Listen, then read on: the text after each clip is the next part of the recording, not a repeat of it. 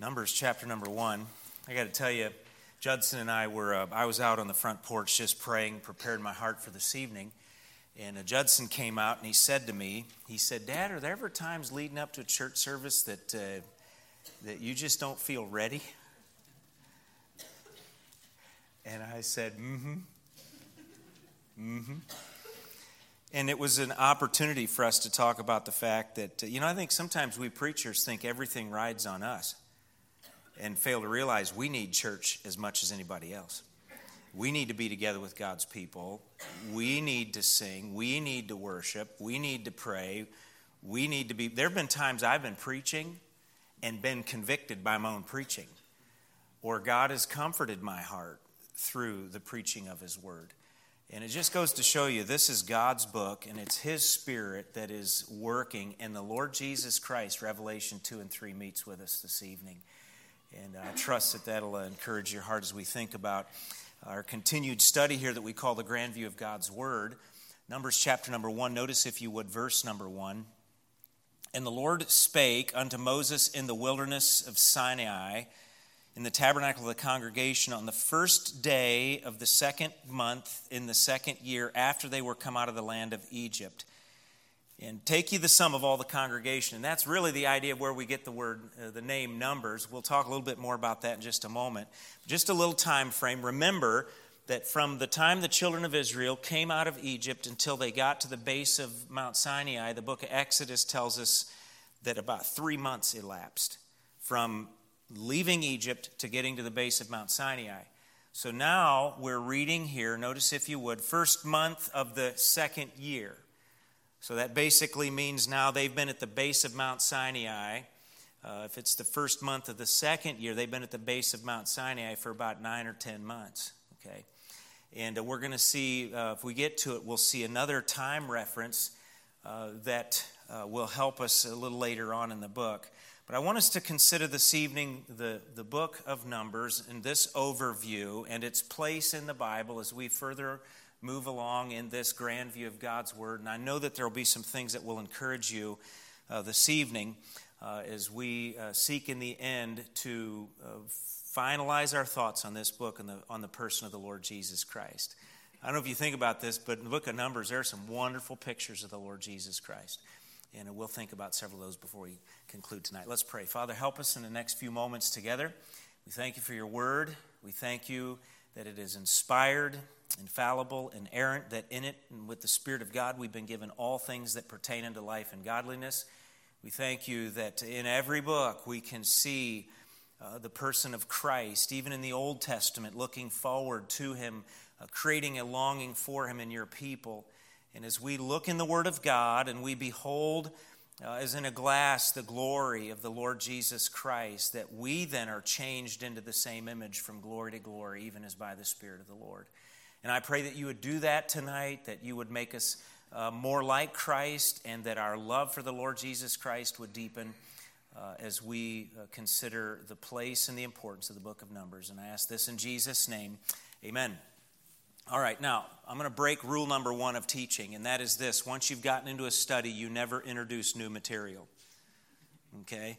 I'm going to do that tonight, and it's because I want to, and I think I mentioned this in one of the earlier studies but really this will help us to understand the Bible. The Bible, uh, some have used the term meta narrative. That is the big story. What's the big story of the Bible?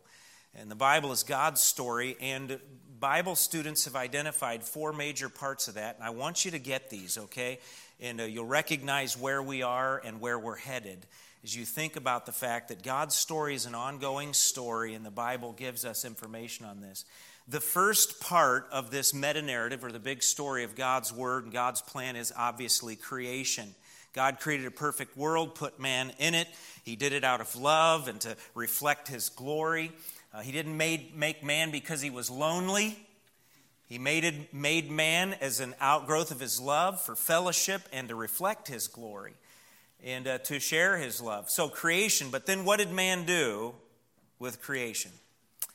Then the second major part after creation is fall. And this is important to remember creation and then fall. And you can see that uh, pictured here uh, God confronting Adam, Adam blaming Eve, Eve blaming the serpent, and uh, none of that solving anything. And so then what does God do? God then gives us the third component or movement, if you would, in his meta narrative, and his big story, and that is redemption. So creation, fall, redemption. And really, much of the Bible is the story of God's love and the lengths that He is going and has gone to in order to redeem fallen creation back to Himself. And you think about it right away from Genesis chapter number 3 and verse number 15 when he cursed the serpent I will put enmity between thee and the woman, between thy seed and her seed. It shall bruise thy head, thou shalt bruise his heel. The first mention of the gospel. Okay? So redemption is the expectation, and the theologians have talked about that scarlet thread of redemption that runs right from the very beginning of the Bible all the way through the cross uh, to the cross and then even to God's final working of redeeming creation back to Himself. And that leads to the fourth major component in this big story, and it's what we can call consummation. Some have called it coronation, when Jesus is crowned King of Kings and Lord of Lords, okay, and rules over the whole universe. Uh, but the consummation, when he will, as, as John says in Revelation, he will make all things new. New heaven, new earth, new Jerusalem, and Jesus Christ is going to be the chief worker in all of that. So, creation, fall, redemption, consummation. Really, the four big parts or, or components of the big story of God's work. That being said, let's come back and just briefly review here. The Pentateuch, the first five books, as we're looking at the grand view of God's Word, this bookcase of five. And I'm going to give all of them to us at once tonight. Genesis uh, telling us about the foundation of all things, and then the fathers of the faith Abraham, Isaac, and Jacob, uh, Joseph, and Judah. The book of Exodus, the formation of the nation of Israel. Uh, and his bringing them out of Egyptian bondage and taking a family and making them a nation. The book of Leviticus, we see the function of the nation of Israel, where through laws and precepts God forms the nation around the constitution of the nation of Israel when it comes to civil, ceremonial, and criminal uh, laws that He gives to them as far as how they will conduct themselves, and it identifies them as a nation. The book of Numbers, which we'll consider in more detail this evening, recounts the failures of the nation of Israel when they failed to believe God uh, at Kadesh Barnea. And we'll see that here in just a few moments. But one thing I'm going to emphasize tonight, and that is this, and our music has even focused on this, as Judson and I have talked about the service tonight, and that is this, is that even in man's failures, as a result of his faithfulness, God is always faithful. Okay. And let us focus on that, and that's how we're going to, that's the theme we're going to follow. The book of Deuteronomy, that second generation, uh, after the first generation has died off as a consequence of their not believing God, for going into the Canaan uh, land of Canaan, uh, God told them, listen, everybody 20 and above is going to die. And that younger generation, that ironically enough, the first generation thought would die in the wilderness. They're the very generation that God said, no, they're not going to die in the wilderness. You're the generation that's going to die in the wilderness because you won't trust me. And I'm going to take that younger generation, and that's the generation that's going to go into Canaan land under Joshua's leadership. Deuteronomy, the last three months of uh, Moses' life, as he gives instruction in a series of sermons to that second generation before then he and Joshua transition leadership. So, the bookcase of five. So, let's review thus far uh, the book of Genesis, the book of beginnings, uh, the foundation of all things, as we outline the books, chapters 1 through 11 the foundation of all things. And then beginning with chapter 12, we're introduced to Abraham all the way through Isaac and Jacob and Joseph and Judah, the five main characters that take up that second half of the book of Genesis or the second section of the book of Genesis. So, the book of beginnings. And then we go to the book of Exodus that we looked at several weeks ago. Exodus meaning the way out. Two parts to the book of Exodus.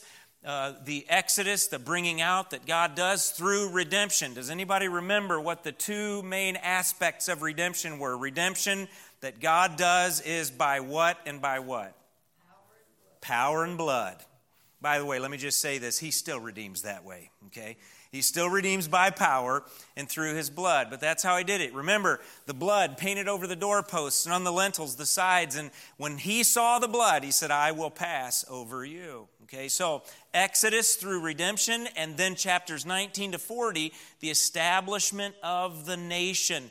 Remember, Exodus chapter number 20, uh, the first giving of the Ten Commandments, and then the, uh, the exposition of that, the expansion of that in the 613 that will follow. The book of Leviticus, we looked at last week, Leviticus meaning matters of the Levites, and we looked at it from the standpoint, too, of the handbook of holiness. 96 times in the book of Leviticus, a form of the word holy is used. God is holy. And there are two parts to the book of Leviticus. The first aspect is approaching God through the sacrificial system. And then abiding in the presence of God. And really, you can understand the book of Leviticus in those two uh, parts. Now we come to the book of Numbers. Uh, the word, uh, the book of Numbers, uh, tw- almost 50 times the wilderness, in the wilderness, is referenced uh, in the book of Numbers. And you can find that through a Bible search. Let's just talk about the title.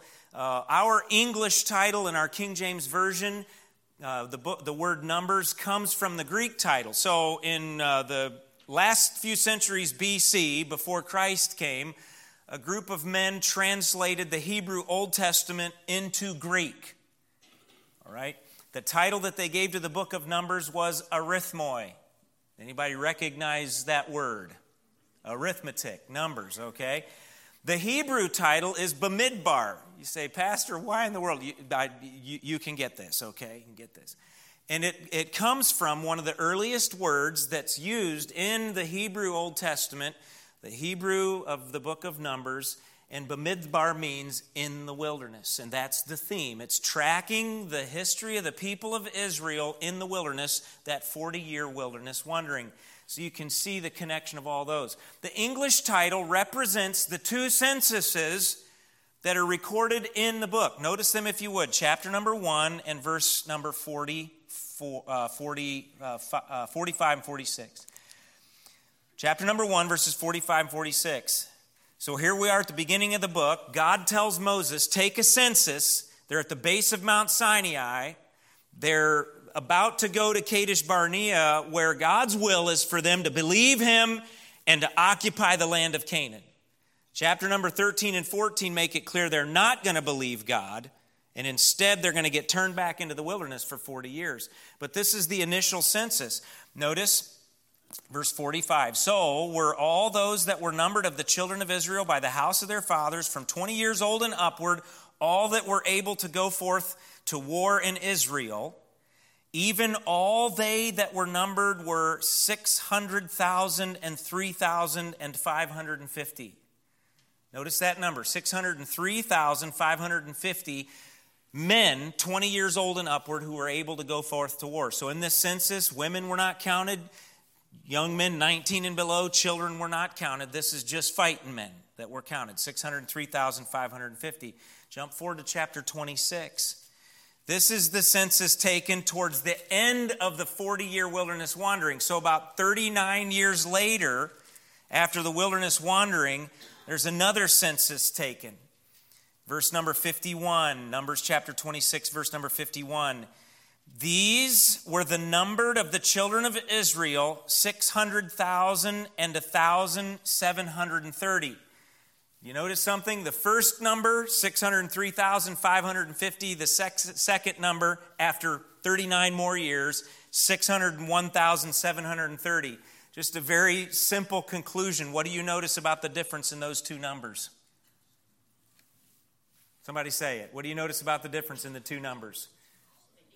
The second one is lower. There's a very important lesson there, and that is this is when you disobey God, you always lose ground. Okay, when you disobey God, you always lose ground. And they lost some things because of failing to believe God. Now, and we may talk a little bit more about that in a moment. I want you to notice uh, Moses is clearly the author. 216 times he's mentioned by name as the one receiving uh, the words of God. The date of the book of Numbers really goes from 1446, was the Exodus coming out of Egypt, to 1406 BC uh, when they would enter Canaan land. Notice, if you would, we began uh, chapter 1 and verse number 2. Notice, if you would, chapter 36 and verse number 13, and then I'll show you one other passage too. Chapter 31 and verse number 13. These are the commandments and the judgments which the Lord commanded by the hand of Moses unto the children of Israel in the plains of Moab by Jordan near Jericho. So there's been a little bit of ground that is gained after the wilderness wandering. Uh, at the end of that, under Moses' leadership, they've moved to the east side of the Jordan River. East side of the Jordan River. We'll see. Oh, I don't have a map of that tonight. They've moved to the east side, though, and they're getting positioned at the end of the wilderness wandering uh, to cross over into Canaan land. Look, if you would also, jump ahead to Joshua. We'll come back to Numbers here in just a moment. Look at the book of Joshua, chapter 5, and verses 6 through 9. Joshua chapter 5, verses 6 through 9.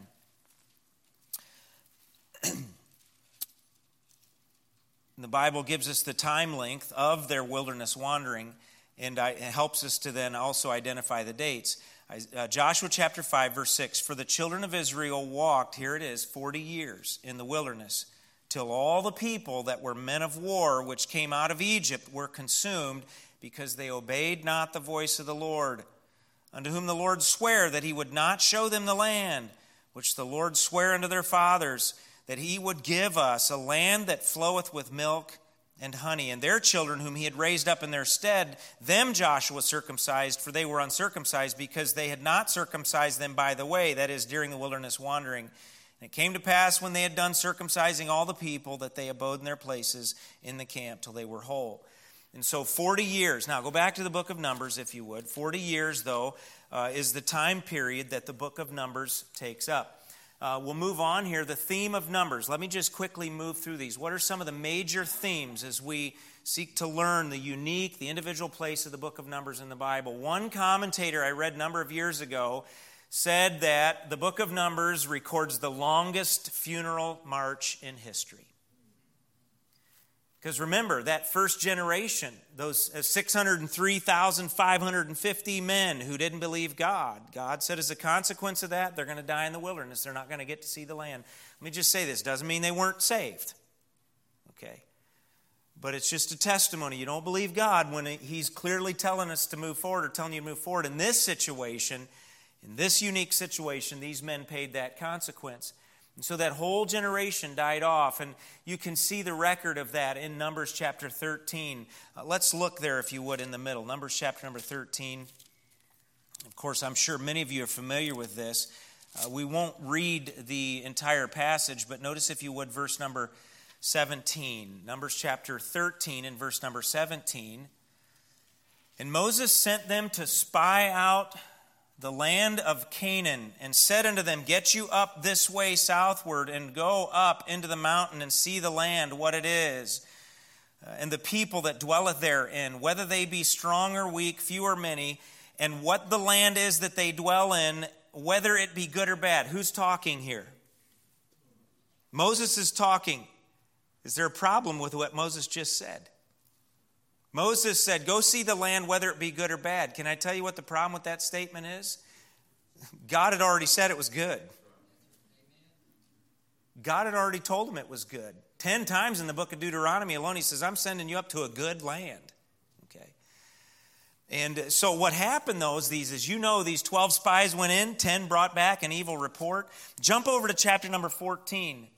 The Bible said that the rebellion was so strong when the ten gave the evil report, and Caleb and Joshua tried to still the people and said, We be well able, with God's help, to take the land. God's promised us this land. The Bible said that all the people spake of stoning Moses and Aaron and Joshua and Caleb. Verse number 25 of chapter 14 here's the consequence. Tomorrow, turn you and get you into the wilderness by the way of the Red Sea. So here they are at Kadesh Barnea, right on the brink of going in. They refuse to believe God, and God says, okay, back into the wilderness. Notice verse number 29 Your carcasses shall fall in this wilderness, and all that were numbered of you, according to your whole number, from 20 years old and upward, which have murmured against me, doubtless ye shall not come into the land concerning which I swear to make you dwell therein, save Caleb the son of Jephunneh and Joshua the son of Nun. But your little ones, which ye said should be a prey, them will I bring in. They shall know the land which ye have despised. Verse number 34, the last statement, ye shall know my breach of promise. And so, the longest funeral march in history, I did the arithmetic one time speaking of numbers, and if you take that 600 some thousand and multiply it by all the days that they were in the wilderness, it was an average of 88 people per day. 88 people per day. Another theme that can be traced in the book of Numbers is unbelief and disobedience always result in a lack of progress. Unbelief and disobedience always result in a lack of progress. Look with me, if you would, uh, keep your hand in Numbers, and look with me, if you would, quickly at uh, two passages in the New Testament 1 Corinthians chapter 10. And notice two New Testament authors who refer to the Old Testament wilderness wandering. 1 Corinthians chapter 10, verse number 1. The Apostle Paul, writing to the church at Corinth, which had a lot of issues, the carnal church, 1 Corinthians chapter 10, moreover, brethren, verse number 1, I would not that ye should be ignorant how that all our fathers were under the cloud and all passed through the sea and were all baptized. Here, Paul's using the word baptized in the sense of identified unto Moses or with Moses in the cloud and in the sea and did all eat the same spiritual meat, referring to manna that God supernaturally provided, and did all drink the same spiritual drink, for they drank of that spiritual rock that followed them, and that rock was Christ. But with many of them, God was not well pleased, for they were overthrown in the wilderness. Now, these things were our examples to the intent we should not lust after evil things. So, there are tremendous examples for us to pay attention to, to be warned by, as it relates to uh, this book of Numbers. Notice, if you would, also Hebrews chapter 12, pardon me, Hebrews chapter 3. Hebrews chapter 3 and verse number 12. Hebrews chapter 3 and verse number 12. The author of the book of Hebrews uh, says this Take heed, he's giving a warning to these Jewish believers who were thinking about going back into the, can I say, the wilderness of living under the Old Testament law when they had already acknowledged Christ as their Savior. But because of persecution and family pressure, they were thinking about going back. And the author of the book of Hebrews warns them you've got nothing to go back to. There's only one direction, and that's forward. And he warns them Take heed, brethren, lest there be in any of you an evil heart of unbelief. He connects it to the same sin that kept that first generation from going in at Kadesh Barnea into uh, occupy the promised land. Take heed, brethren, lest there be in any of you an evil heart of unbelief in departing from the living God. Let's just remember this right here. Unbelief, the Bible describes unbelief with the adjective of what? Evil. Unbelief is evil. You say, Pastor, that's pretty strong. I know it is.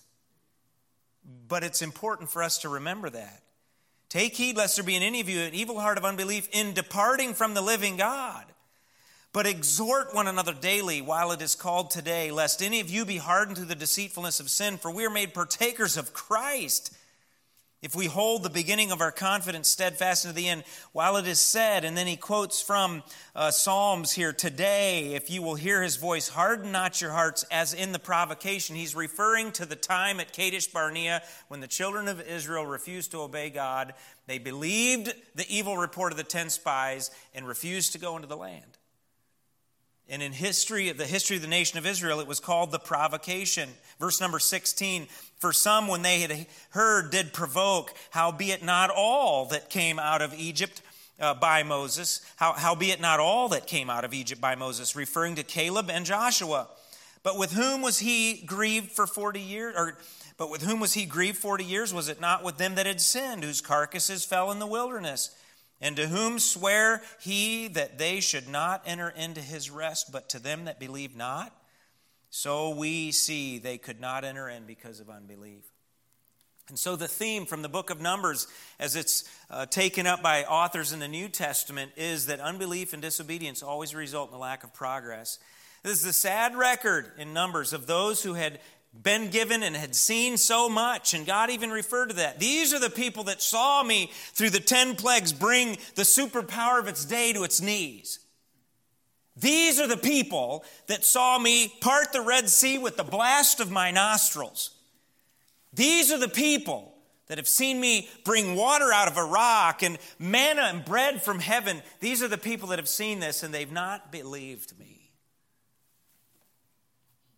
So, the sad record in numbers of those who had seen so much, but they had progressed so little, it's interesting. If you track from the base of Mount Sinai to Kadesh Barnea, it's an 11 day journey. A day's journey in the Bible is 24 miles. 264, 265 miles, an 11 days journey. And in a sense, it took the children of Israel 40 years to go 11 days' journey because they refused to believe God. You say, Pastor, this is all pretty discouraging. It gets better. Hang on. An outline of the book of Numbers, just four main divisions. We've seen two in the others, and I'm just going to give these to us briefly tonight four main divisions of the book of Numbers. The first is this chapter 1 through chapter 10 and verse number 10 is what can be called preparations for departure from Mount Sinai. The next time you read the book of Numbers, you'll notice this. Chapter 1 to chapter 10, it's a lot of instruction in particular about the layout of the camp, which of three tribes are on the south, the north, the west, and the east. A lot of instruction as well when it comes to the sons of Levi, okay, Gershom, Merari, and Kohath, and the parts of the tabernacle that each of them would carry when they moved. And so, what's God doing in those first 10 chapters? He's getting them ready to move. Okay. And so, preparations for departure from Mount Sinai to Kadesh Barnea. And you see that in chapter number 10, the Bible tells us that this took place in the second month of the second year. So, they've been in the wilderness, okay? since leaving Egypt one year and two months. But they're about to go into 38 years, or 30, yeah, 38 years and 10 more months. The second major point, beginning with chapter 10 and verse 11 through chapter 14 and verse number 45, is the, the record of their passage of those 265 miles from the base of Mount Sinai to Kadesh, Kadesh Barnea where God's plan was for them to believe him and to take the land. But they disobeyed him, they didn't believe him. But the passage from Sinai to Kadesh Barnea, chapter 13 and 14, to me, two of the saddest chapters in all the Bible because it's where the people said, We will not go up. They believed the report of the 10 evil spies, their, their evil report. The, the third major portion of the book of Numbers chapter 15 to chapter 22, we could say, is, there, is the punishment of unbelief. The record in those seven to eight chapters of the consequence of their not believing God and wandering in the wilderness. And then chapter 22 to 36 record the last few months, the history of the last few months progressing to the plains of Moab. We'll see a map of this uh, right here. So you can see Goshen is the part of Egypt. Uh, here on the southeast corner of the Mediterranean Sea, here's the Red Sea and the two Gulf, the Suez and the Gulf of Aqaba, the Nile, uh, Nile River right here. Here's Goshen, where the children of Israel were for 430 years. When the Exodus took place, they crossed the Red Sea. There are a lot of places named along here in the book of Exodus. They come to Rephidim, and then they're at the base of Mount Sinai. Okay, then at that second year, second month, it's when God tells them, okay, we've been here at Sinai long enough. It's time to occupy the land. That was God's plan, God's will. They leave from here, they go to Kadesh Barnea, 11 days' journey, 265 miles right here. But at Kadesh Barnea is where the record of Exodus or uh, Numbers 13 and 14 takes place where they refused to believe God. They believed the evil report of the ten spies. They spake of stoning Joshua and Caleb for saying, We're well able to go into the land. And as a consequence of that, chapter number 10, uh, let me go back here. I want to go back.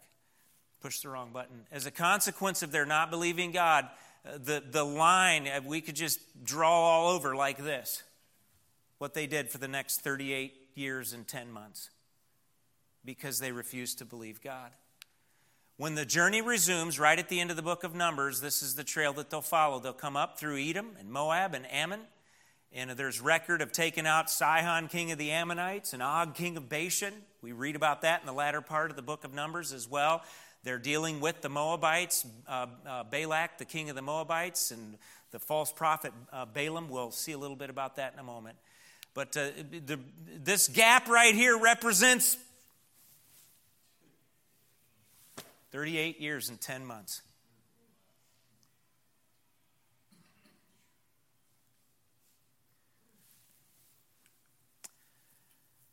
Noteworthy events. Let me just move quickly through these. As you look at, you can see the chapters that I'll, I'll include the chapters. You can see the pro- progression of that. Uh, you read in chapter 11 the, the, the mixed multitude, uh, the, they fell a lusting. You know what struck me as I was looking over the book of Numbers again today is how much complaining slowed up progress. Complaining and murmuring. I had a professor in Bible college, he said murmuring was the language of the Israelites. Murmur, murmur, murmur. Murmuring and complaining, criticizing, halts forward progress. And it does it still today, too. That's an important, in a home it'll do it, in a church it'll do it. And, and let us just keep that in mind. The sibling rivalry when uh, Miriam and Aaron criticized Moses for taking an Ethiopian wife, the 70 elders that God put on the scene to help Moses with the leadership. Chapter 13 and 14, the 12 spies. 12 men went to spy on Canaan, 10 were bad and 2 were good. What do you think they saw in Canaan? 10 were bad and 2 were good. Some saw giants. By the way, let me just say that song's wrong. All saw giants big and strong. Okay. All saw grapes with clusters long but only two saw that God was in it all. Okay? It's a great children's song, but don't build all your theology off of it, okay? 12 spies.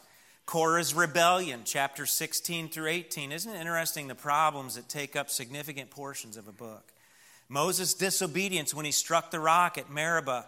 Remember, Exodus recorded the first time when God had him speak to the rock, but he struck the rock. Why is that significant? Let me just mention this because it's a picture, and Paul confirms this in 1 Corinthians chapter number 10. The rock in the wilderness is a picture of the cross of Christ.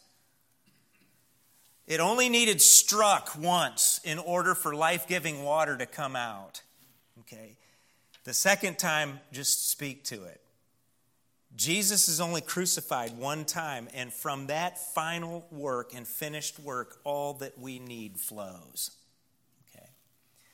But Moses' disobedience, it would cost him seeing the promised land.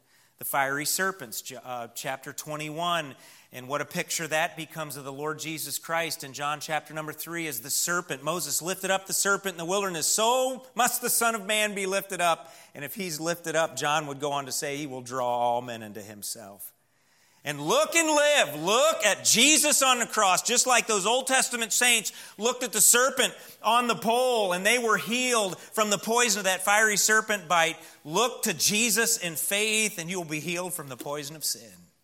Okay. The defeat of Sihon and Og, chapter 21.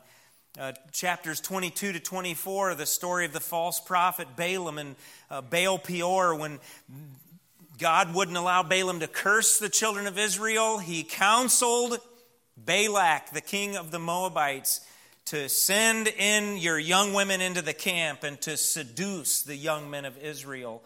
Uh, invite them to come to your worships, your worship services. Invite them to, to follow your entertainment. And, and you won't have to have them cursed. God will punish them. And that's exactly what happened.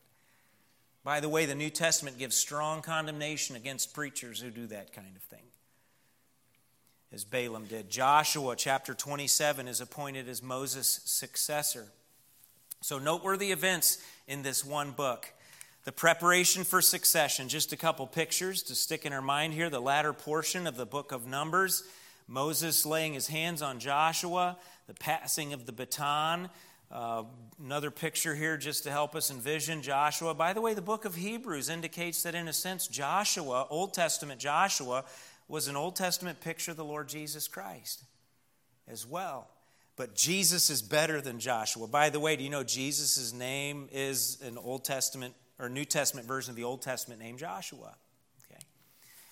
Preparation for succession. Now, a final encouraging theme, and we're, we're, we're going to have plenty of time here. I'm glad. We're going to look at a couple more slides here, and then we'll go to prayer. A final, this, this helped me.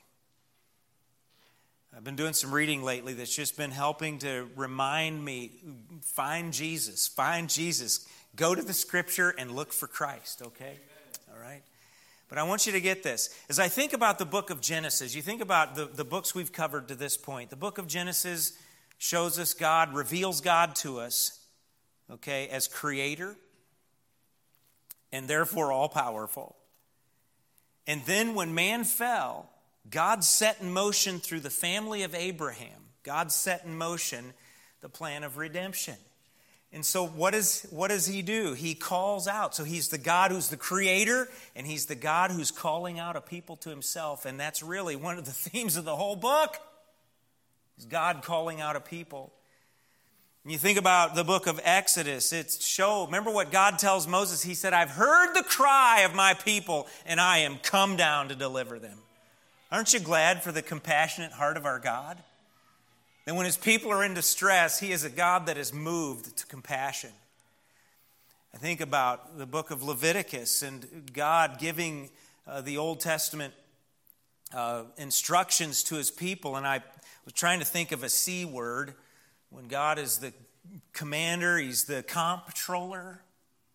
It's kind of a business word that we use. He gives his instructions. But here's the thing as I think about the book of Numbers, and that is this is that in the book of Numbers, God will chasten his people because he loves them. And it's, an, it's a whole book that illustrates that. God's compassion for his people moves him to chasten them. But I want you to think about this statement. This has helped me. God is faithful to his people and his promises, even when they, and I've put in parentheses, we, fail because of faithlessness in their our lives. Aren't you glad God is faithful?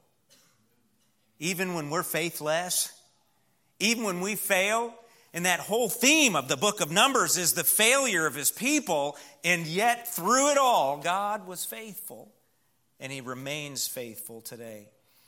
I think about 2 Timothy. Look, if you would, at the book of Nehemiah. I read the book of Nehemiah this week uh, in my personal Bible reading the book of Nehemiah.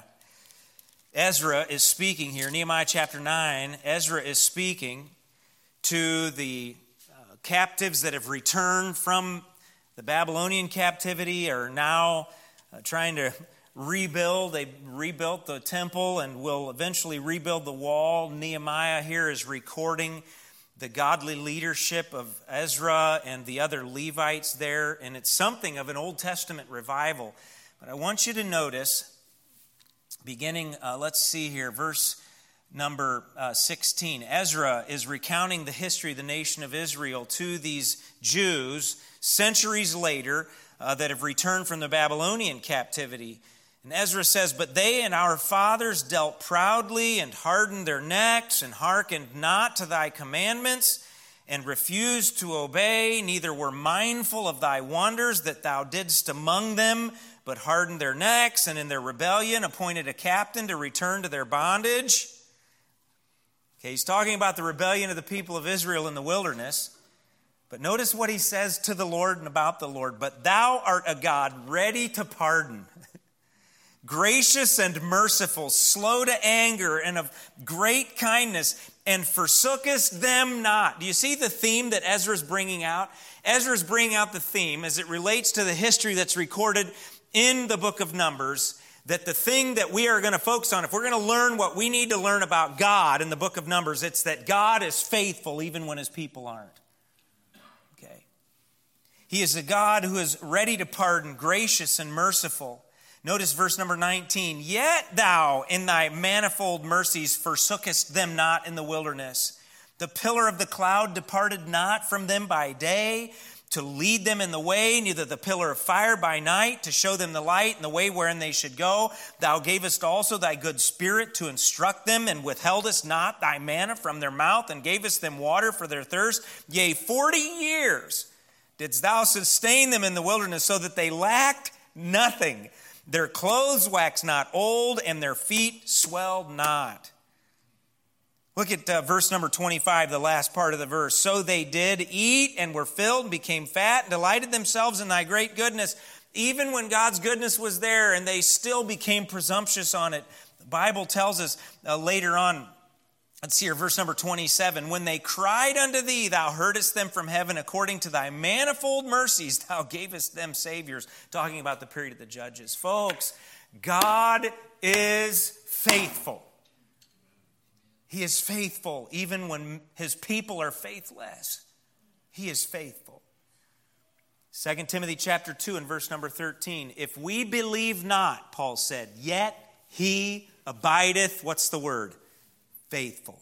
For he cannot deny himself. In other words, when he puts his name on us, we become permanently connected to him through the work of Christ, and he will not deny us. He is faithful. You know what this does? I think about this just makes me love the Lord all the more. If he's that faithful and that good, it just makes me love him all the more. And it doesn't make me presumptuous upon his goodness and his faithfulness. It makes me want to do right all the more to please him. Okay. I want to close with this Christ in the book of Numbers.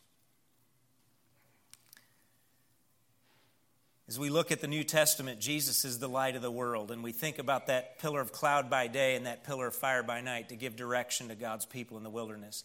I see the tabernacle in that picture. John chapter number one indicates that Christ tabernacled, he tented among us. He was the physical, if you would, dwelling place of God in the incarnation. It was through him that God came to the earth.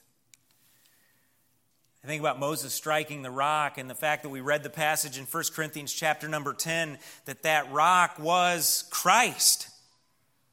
What a picture. The serpent, the brass serpent being lifted up is an Old Testament picture of Christ being lifted up on the cross. I think about the manna in heaven, and even the Jews of Jesus' day made a basic connection between the manna that came down from heaven and then Jesus demonstrated that he is the bread of God come down from heaven, John 6.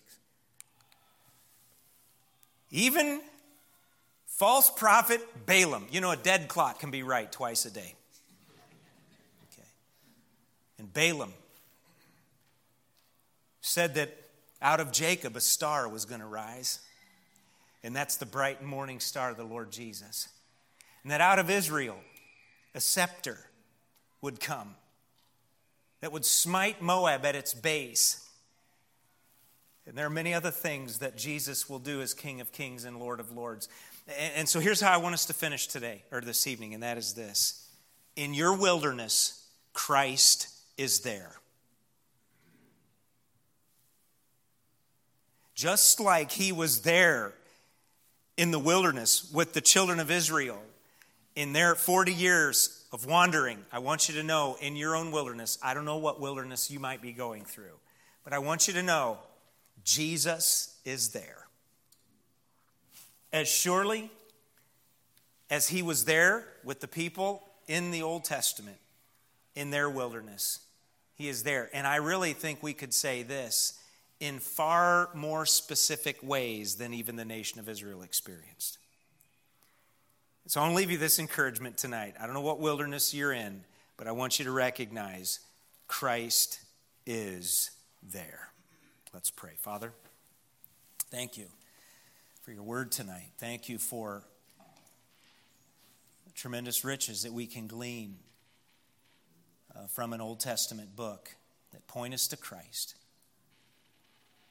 and yet also contain warning for us things we need to take heed to as regards unbelief and living according to the lusts of this world. And so, Lord, I pray that you'd help us to recognize that Christ, when we have spiritual thirst, He's the rock that supplies water. When we have spiritual hunger, He's the bread Uh, that came down from God out of heaven. When we need the light of direction, He is the light of the world in our lives.